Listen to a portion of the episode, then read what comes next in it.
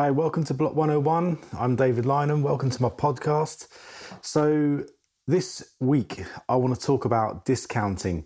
Uh, in particular, I want to talk about discount codes and uh, why they're not as great as maybe some people might think they are. Um, we get asked for this, or I've noticed, I should say, we've been getting asked for these uh, a lot more often than normal uh, over the last few weeks and months.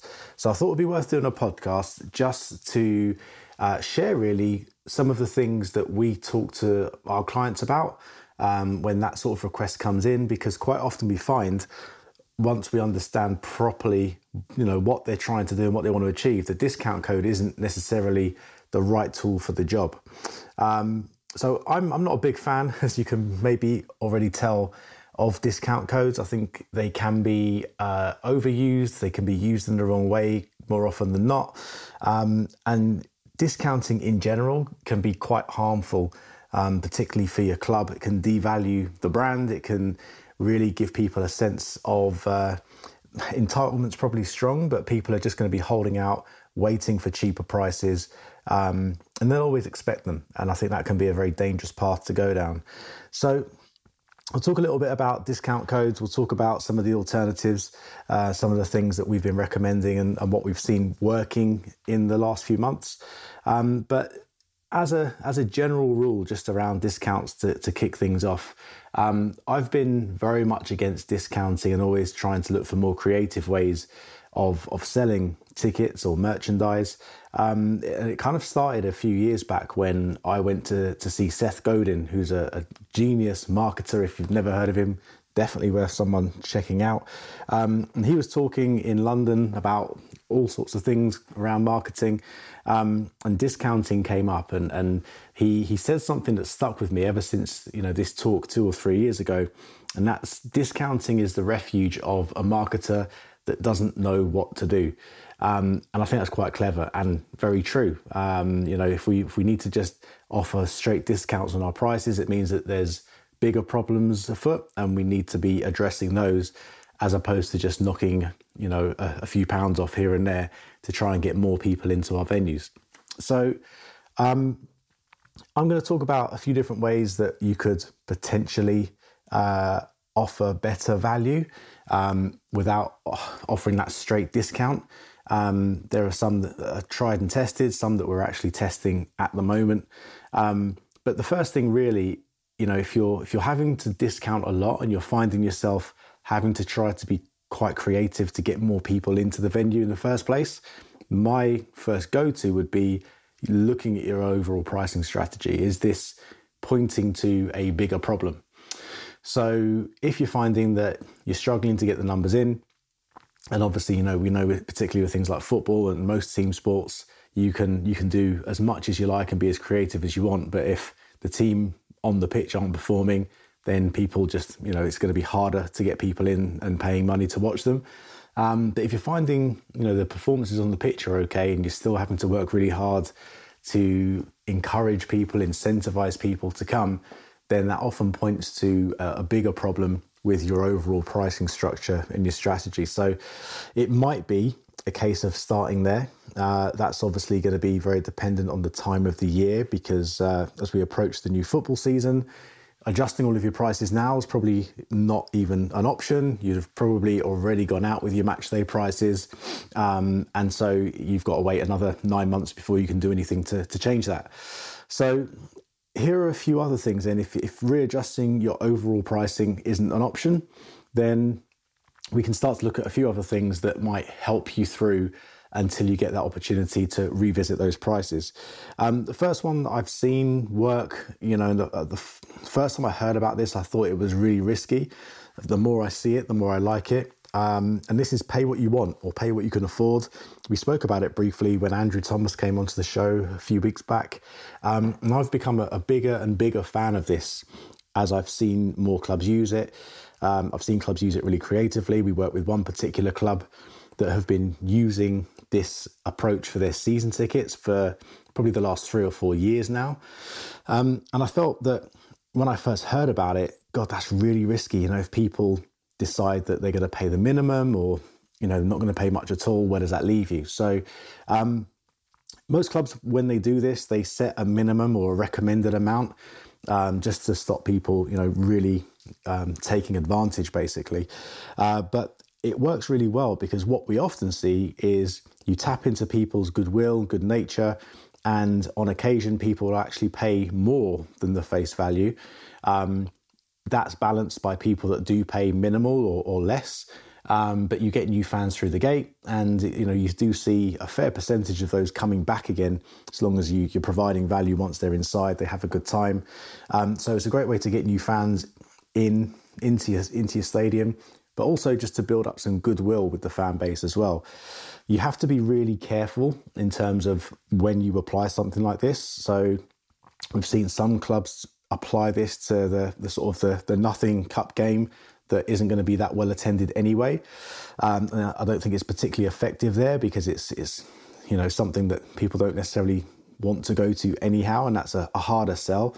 Where I've seen it work really well is um, you know really around times when people are struggling financially. So, uh, a really good one I, I, saw last year was I think it was the first or second week of January people are often often skint. You know, had a hard Christmas, uh, New Year, not got much money now. Got to sort of work with what I've got until the end of Jan, until payday again, and doing a pay what you want for one of your games around that sort of time is really really appreciated by a lot of people. So. Um, January can be a difficult month for a lot of businesses, definitely for football clubs. Um, but you know something like that can help to, to boost your attendances and definitely uh, help you to accumulate a little bit of goodwill from your supporters as well. Um, so pay what you want, pay what you can afford. I think it's a, a, fantastic strategy. Doing that once or twice a year will really build up some goodwill with your supporters. Uh, if you're feeling really brave, go for it with your season tickets as well. I mean, that's that's definitely worked. I've seen it in the past work. Um, it helps you to to build those numbers up. Um, but maybe start small. Try it out with a match or two, uh, and, and go from there. So the next one then is um, something we've seen a lot of in the last couple of months, uh, often used around season ticket renewals. Um, but early bird or online prices, um, and and this is something that has been tried and tested many many years. You know, definitely not something that is new and we've introduced, but certainly something that stood the test of time and seems to work very well. I think the the big factor in this and making this work is the time pressure or deadline. So um, if you're going to set an early bird price, it's really important that you say that it's only available until this time and date, and you stick to it. Um, because quite often we've we've worked with a few clubs where they've extended and extended and extended again, and then we've seen the following season fans know that there's probably going to be another extension, so the urgency has been lost. Um, the flip side to that, related but a little different, is the online pricing. So we're working with loads of clubs now that are more and more um, encouraging, if you like, online sales by making the online price slightly cheaper. So incentivizing people for buying online, for buying early. Uh, obviously, it helps them to accumulate a bit more data about who's coming, how many people to expect, what sort of you know how popular the game is. They're they're giving away uh, a little discount for people buying online in return for building up a database. And so, I mean, I think that's a, a fair exchange of value on both sides there. Um, but again, they set the time limit. So it's an online price up until a point, uh, whether that's, you know, the day before or until a certain time on the day of the game. Um, but again, it's offering that discount without appearing to come across as desperate. Please come to the match. We need more people in. Um, so it's not just a, an out and out discount for nothing. You know, you need to buy online. It needs to be, needs to be by a certain time. Um, and, and, again, it's a, a, great way of, of adding a few more people to the gate. Um, next one. So I'm a big fan of this bundling. So packaging games up. Uh, we do this for, for quite a few of our clubs now. I think, you know, I'm biased, but I'd say that we can do packages very well and we are quite versatile with the way that we can do them. Um, and so you can package up games with other games. So taking less popular games with the more popular games, putting them all together and offering a, a slightly discounted rate for buying everything in one hit. Um, we've been doing a lot of that over pre-season actually, where teams have been playing some very attractive, you know, top flight Premiership teams and then the, the lesser attractive games and bundling everything together into an attractive price. Um, and the other one that is fairly new for us, but I think has worked quite well, is the, the bundling with merchandise approach. So um, we've had a couple of teams this year that have offered uh, an early access, if you like, to um, a season ticket and the new shirt, for example. Um, and that seemed to go down quite well. So, bundling up things to offer a better rate if you buy more. Uh, again, just a very elegant way of discounting without that desperation. Um, so, certainly something we're going to explore a little bit more of, I'm sure, over the rest of the season uh, and the you know the next few pre seasons as well. Um, okay, last one is the whole buy early, redeem later. So we're, we're testing this quite a bit at the moment. Uh, it seems to be going quite well. One particular club, they're, they're trialing this with hospitality, and that seems to, to be a bit of a hit. Um, but the whole concept of, you know, pay now for 10 tickets, but you don't have to redeem them uh, until you want to, and, you know, whichever games uh, you decide as the season goes on. So that may well be uh, me using all 10 in one go because I'm deciding I'm going to go with a load of friends and I've bought 10 tickets and I'm going to use them in one game, or I'm going to use one ticket for 10 games of my choice or something in between. Um, so, again, offering a slightly reduced rate.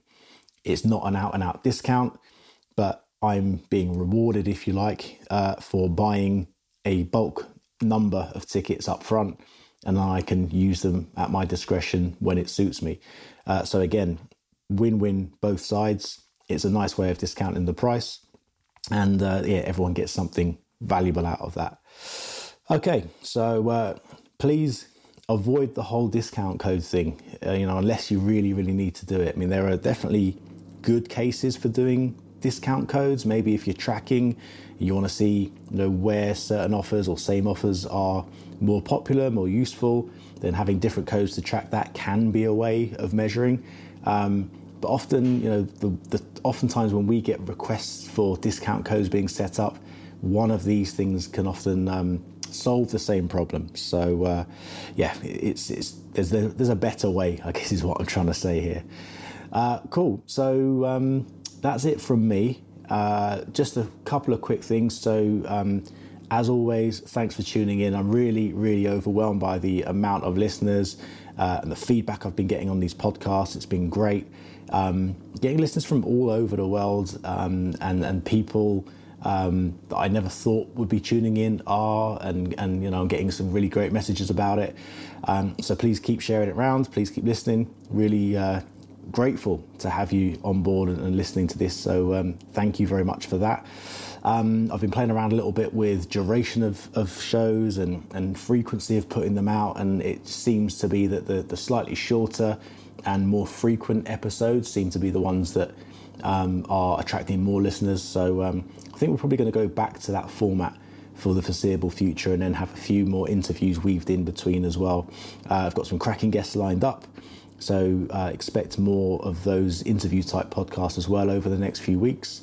Um, so yeah, if there's anyone um, who still hasn't been on the show that you'd like me to talk to, or if there are any topics that I haven't covered that you think would be quite interesting, then you know I'm up for it. I'm, I'm definitely up for, for that. So by all means, get in touch. Let me know what you want to hear more of, and uh, I can make it happen. Okay, so thank you for tuning in, and um, I'll catch you very soon. Uh, all the best. See you.